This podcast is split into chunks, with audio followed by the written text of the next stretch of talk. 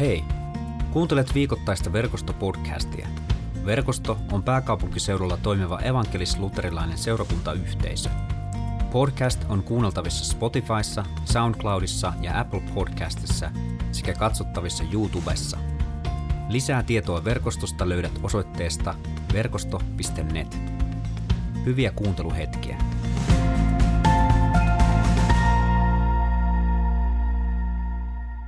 Tämän päivän evankeliumi puhuu siitä, että Jeesus auttaa hädässä ja, ja tuota, Jeesus tyynnyttää tässä evankeliumissa myrskyn. Ja tuota, nykyään kun pitää kauheasti olla tätä tekniikkaa ja, tuota, ja tuota, valoja ja hyvä, ettei pyrotekniikkaa, niin tuota, täytyy sanoa, että nyt on ihan loistava, loistava tuo tekninen puoli ollut tässä myrskyasiassa ja sen tyynnyttämisessä, että, että kun tämä lumimyrsky meni tästä yli, niin me ollaan ihan niin kuin ihan niin kuin asiassa, eli myrskyn tyynnyttämisessä tässä evankeliumitekstissä, joka Matteuksen mukaan kuuluu näin ja, ja tuon UT 2020 mukaan. Jeesus nousi veneeseen ja oppilaat lähtivät mukaan. Pian järvellä nousi raju myrsky. Aallot vyöryivät veneen yli, mutta Jeesus vain nukkui. Oppilaat tulivat herättämään häntä ja sanovat, Herra pelasta meidät, me hukumme. Miksi olette tuollaisia vähäuskoisia pelkureita? Jeesus vastasi. Sitten hän nousi ja puhutteli ankarasti tuulta ja järveä, joka tyyntyi täysin. Ihmiset olivat ihmeessä ja sanovat, mikä hän oikein on miehiään, kun tuuli ja järvikin tottelevat häntä. Tämmöinen aika tuttu kertomus. Tämä on tuttu monista tauluista muun muassa. Ja niissä tauluissa useimmissa on yksi iso, iso virhe – niissä se vene on kauhean pieni. Niissä on vähän semmoinen, niin kuin varsinkin suomalaisissa klassisissa kuvauksissa tästä evankeliumista, niin se vene, vene on hirveän pikkunen yleensä, semmoinen vähän suomalaisen soutuveneen veneen näköinen.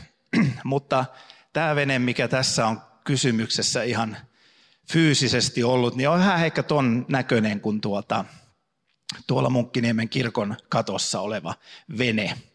Tuommoinen kalastusvene, tuo venehän itse asiassa, joka nyt ei välttämättä kameroihin näy, mutta tuo venehän on itse asiassa näiden munkkien vene, jolla munkit tulivat Virosta. Niin sanotut mustat veljet tulivat Virosta tänne kalastamaan. Tämä oli virolaisten munkkien kalastusaluetta ja, ja heillä oli tuollainen vene.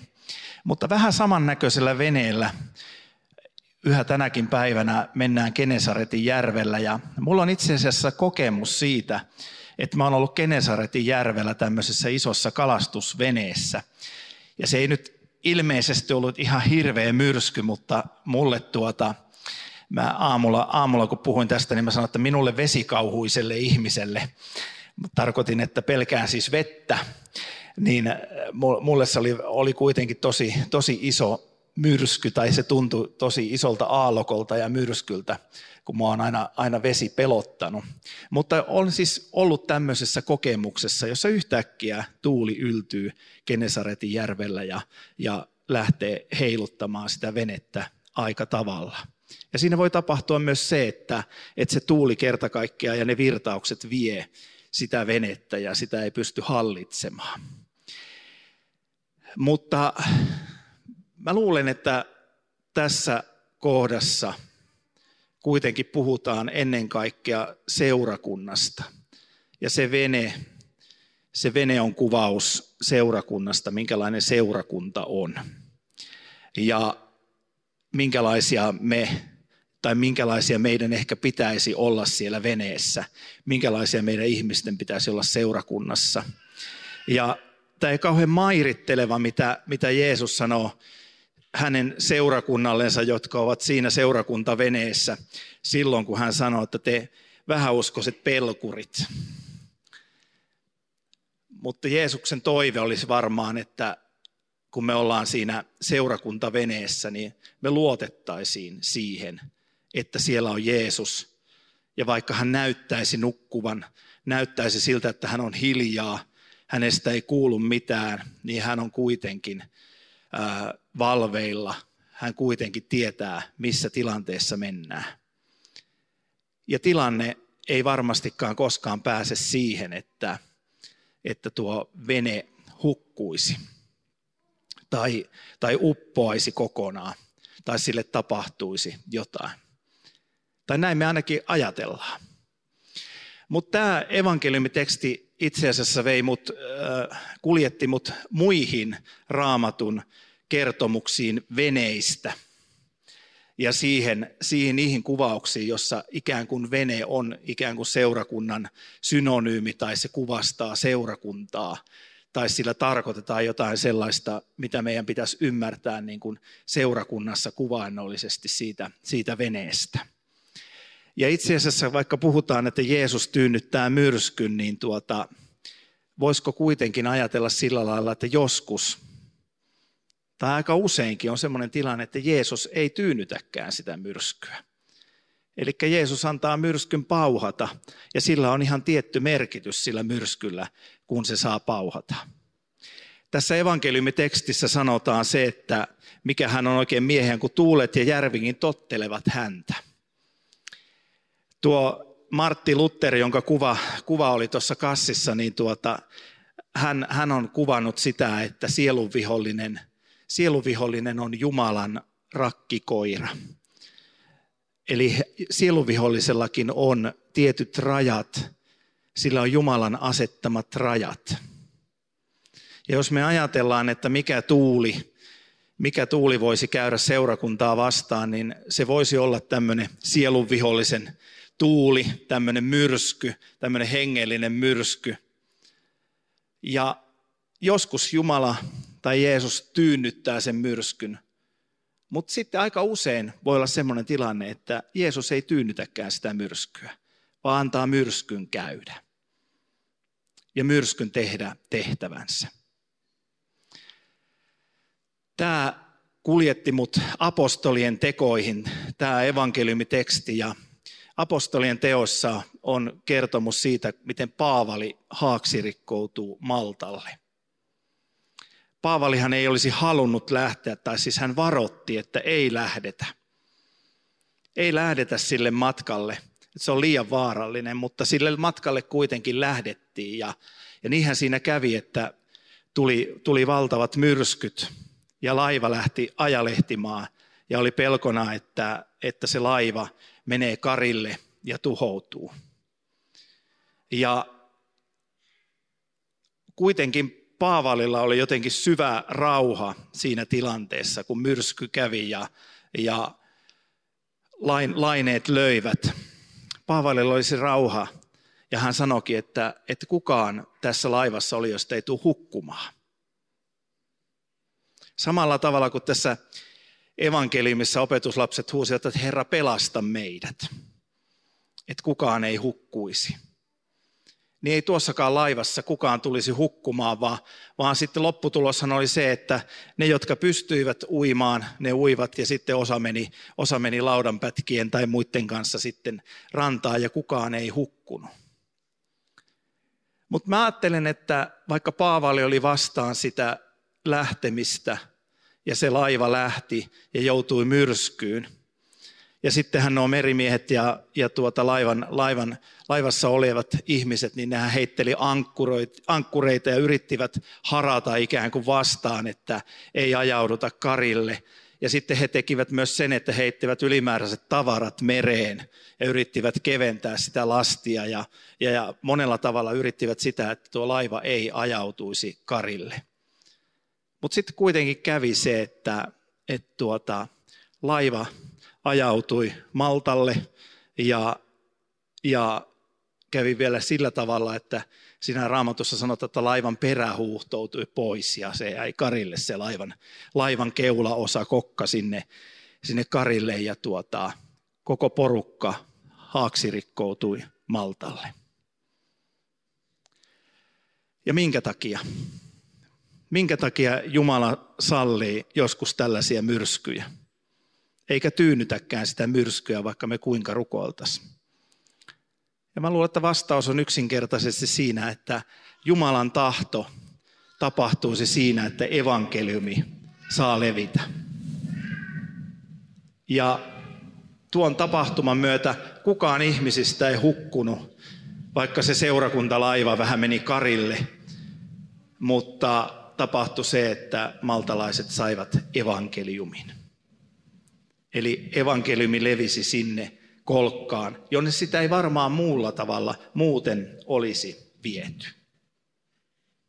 Ja mun mielestä kuvaavaa on siinä, että, että tuon tilanteen keskellä niin Paavali jotenkin sai sen rauhan ja hän sitten tuota, laittoi liinan pöytään ja astiat pöytään ja rupesi syömään siellä ja, ja, tuota, ja, ja otti rauhallisesti ja rauhoitteli porukkaa, että ei tässä mitään hätää, ei tässä käy kuinkaan, että tämä on Jumalan, Jumalan tahdossa tämä kaikki tapahtuu. Niin kuin sitten tapahtukin. Mutta mielenkiintoista oli se, että näitä ankkureita heitettiin. Ja toinen mielenkiintoinen asia oli se, että tätä ylimääräistä tavaraa heitettiin mereen. Ja joskus me vaan joudutaan elämässä semmoiseen tilanteen joko seurakuntina tai sitten yksittäisinä ihmisenä, että, että Jumalan tahto osoittaa johonkin suuntaan. Ja Jumalan tahto tapahtuu siitä huolimatta, vaikka me kuinka yritetään heittää ankkureita sinne ja kuinka yritetään vastustaa, että, että se laiva ei menisi siihen suuntaan, kun me, kun me halutaan, tai kun me ajatellaan, että sen ei pitäisi mennä. Ja sitten usein käy vielä sillä tavalla, että me koitetaan tehdä kaikkea, me keksitään kaikenlaisia keinoja, ja tässä tapauksessa se keino oli, että me heitettiin ylimääräistä tavaraa mereen, että ettei tapahtuisi sillä lailla, että tuo laiva haaksi rikkoutuu. Ja mun täytyy sanoa, että mä oon elämässäni jotenkin kokenut itse niin kuin sillä lailla, että, että monesti Jumalan suunta on ollut toinen kuin se mun ajatus. Ja siinä on ollut jotenkin tämmöinen myrsky ja jollakin tavalla tämän kaltaisia tapahtumia – kuvaannollisesti läsnä, kun niitä on alkanut tapahtumaan. Ja mä oon itse yrittänyt harata vastaan, sanoa, että mä en halua siihen suuntaan ja, ja, ja koittanut keksiä kaikkia keinoja, että miksi mun ei pitäisi mennä siihen suuntaan. Mutta sitten jostain syystä asiat on mennyt tiettyyn suuntaan ja sitten myöhemmin on saanut huomata, että siitä huolimatta se on ollut hyvä suunta ja Jumalan tahto on saanut tapahtua. Jotenkin ajattelen sillä lailla, että nyt kun me toivon mukaan, eilen tuli kaksi vuotta, kun ensimmäinen suomalainen korona-altistuminen havaittiin, että me toivon mukaan nyt kolmantena vuotena jo päästään vähän eteenpäin, mutta ollaanko me kuultu tässä haaksirikossa, mitä me ollaan saatu kokea seurakuntina ja yhteiskuntana ja ja kaikessa tässä myllerryksessä, mitä on tapahtunut kahden vuoden aikana, niin ollaanko me kuultu se, mikä on Jumalan kutsu, mikä on Jumalan ääni? Mikä on se malta, mihinkä Jumala haluaisi seurakuntalaivojen ajavan karille sen tähden, että evankeliumi leviäisi? Mikä on se suunta? Ja siksi onkin hyvä, että Jumala ei tyynnytä aina myrskyjä, vaan myrskyt saa jatkua. Ja juuri myrskyssä me kuullaan parhaiten se. Me joudutaan itse hätään, me joudutaan itse huutamaan Jumalaa avuksi. Ja kun me huudetaan, niin, niin kuin psalmi 50.15 sanoo, että avuksesi huuda minua hädän päivänä, niin minä tahdon auttaa sinua. Niin Jumala kuulee meidän hätämme ja rientää auttamaan meitä. Ja silloin me kuullaan parhaiten se Jumalan ääni, mihinkä Jumala on meitä kuljettamassa. Ja sen sijaan, että me voivoteltaisiin sitä, että nyt tapahtui tämmöinen myrsky ja nyt on tämmöinen myrsky, niin meidän pitäisi vähän niin kuin Paavalin tapaan reagoida siihen, että, että ruvetaan syömään ja otetaan rauhallisesti ja katsotaan, mitä tässä tapahtuu. Että Jumalan lupaus on se, että kukaan ei huku, vaan kaikki pelastuvat, vaikka tapahtuisi minkälainen onnettomuus.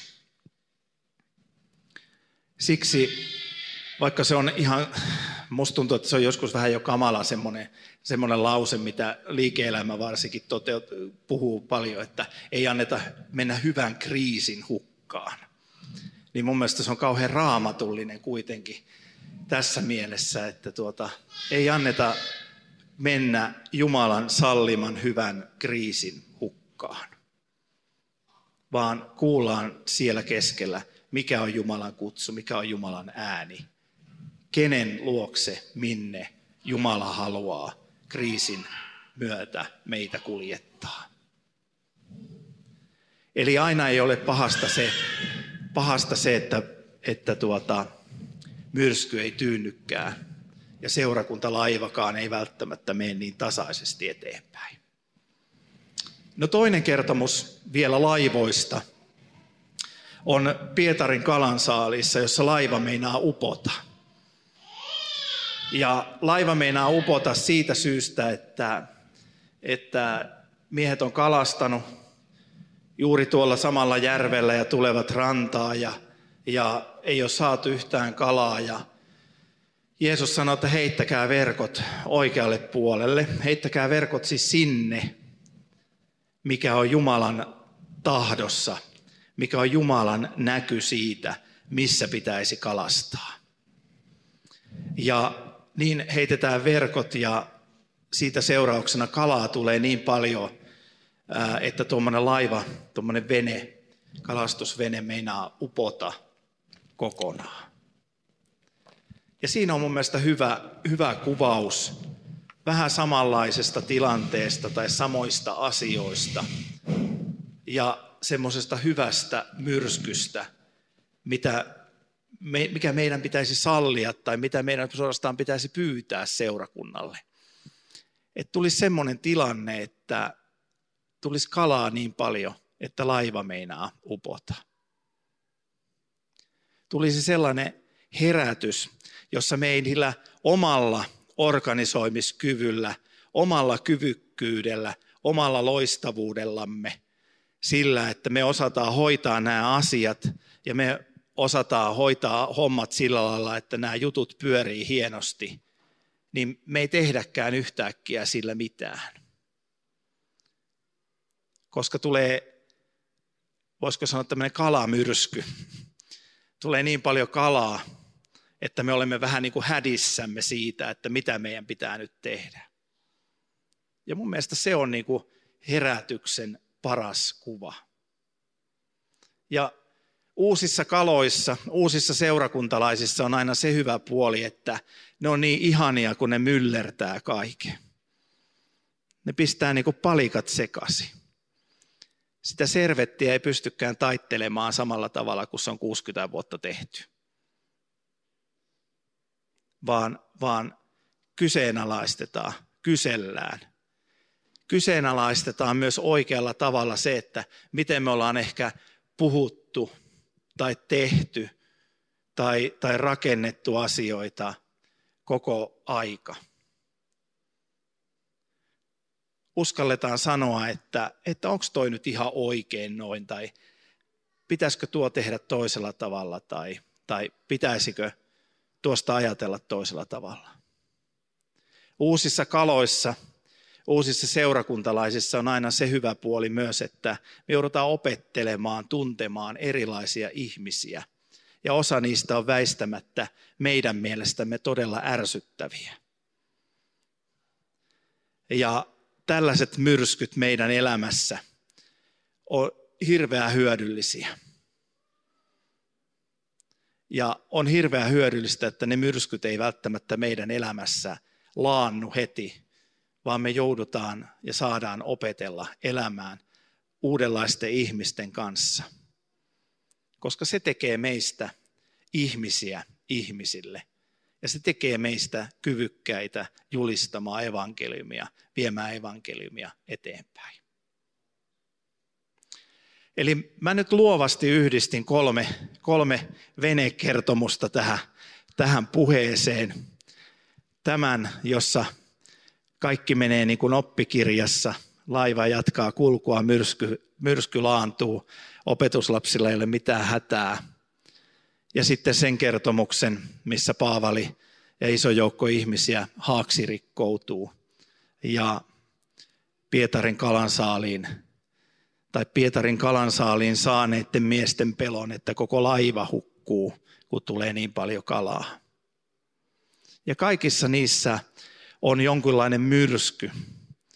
Ja kaikissa niissä myrsky ei tyynny, tai näissä kahdessa ei myrsky tyynny, vaan siitä, että myrsky ei tyynny, seuraa jotakin todella hyvää pitkällä aikavälillä.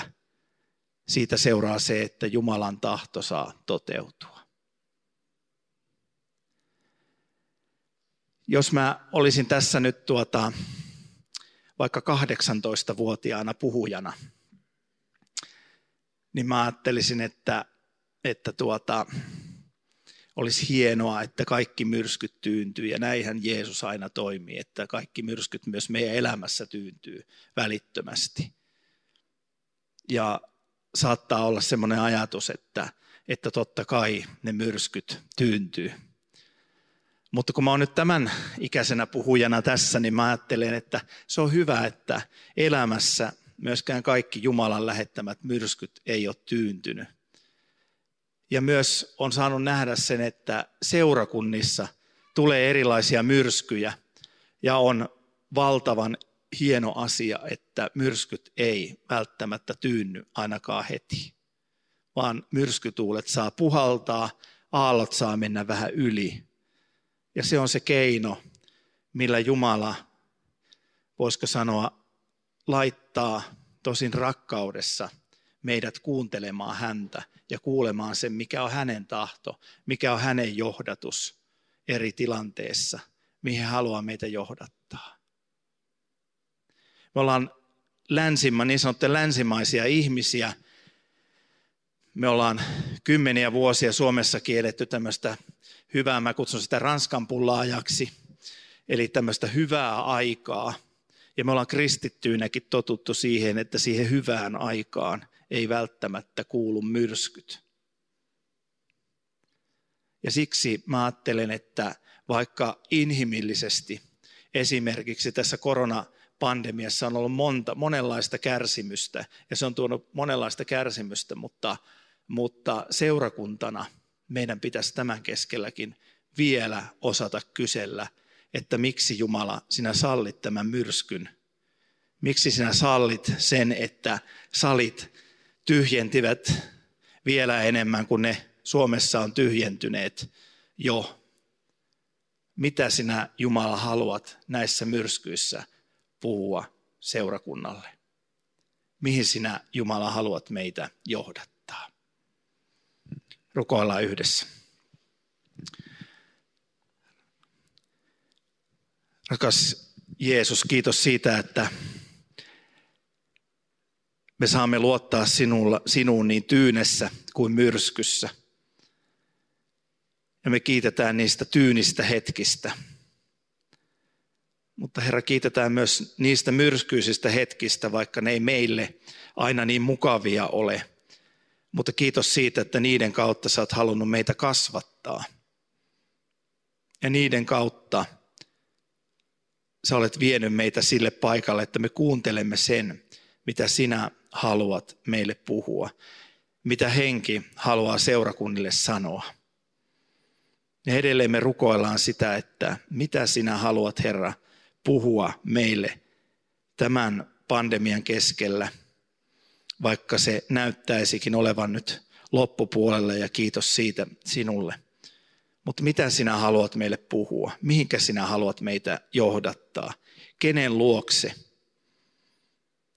Ketä sinä tavoittelet. Niin, että kaikki kansat saisivat kuulla hyvän sanoman sinusta. Isä, kiitos siitä, että sä haluat meitä kuljettaa myös tänäänkin sun etees ja sun sydämelle ja laittaa meitä tässä hetkessä miettimään myös sitä, että millä tavalla meidän sydämemme on erossa sinusta. Sinusta, joka olet rakkauden lähde, joka olet rakkaus. mikä on tänään vienyt sinut ja meidät sille paikalle, että me emme ole olleet sinun rakkauden lähettiläinä ja mikä on vienyt meidän sille paikalle, että me emme ole julistaneet sinun rakkauttasi tälle maailmalle. Vaan olemme vuodattaneet meidän sydämessä olevan vihan ja kiukun ja olemme tehneet monella tavalla syntiä ja rikkoneet sinua vastaan. Ja me halutaan, Herra, pyytää anteeksi sitä, että me ollaan rikottu sinua vastaan ja toisiamme vastaan.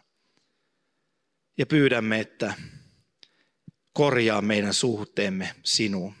Anna meille anteeksi. Auta meitä uskomaan ja auta meitä epäuskossamme. Ja kiitos siitä, että me saamme tietää sen, että sinä olet meille antanut anteeksi sen, mitä me olemme rikkoneet sinua vastaan. Ja sinä haluat edelleen meitä lähettää. Sinä kutsut meitä tänäänkin ehtoollispöytään luoksesi ja sanot meille sen jälkeen, että menkää ja tehkää. Edelleen haluat meitä syntisiä ihmisiä armahtaa, edelleen haluat meitä lähettää ja käyttää.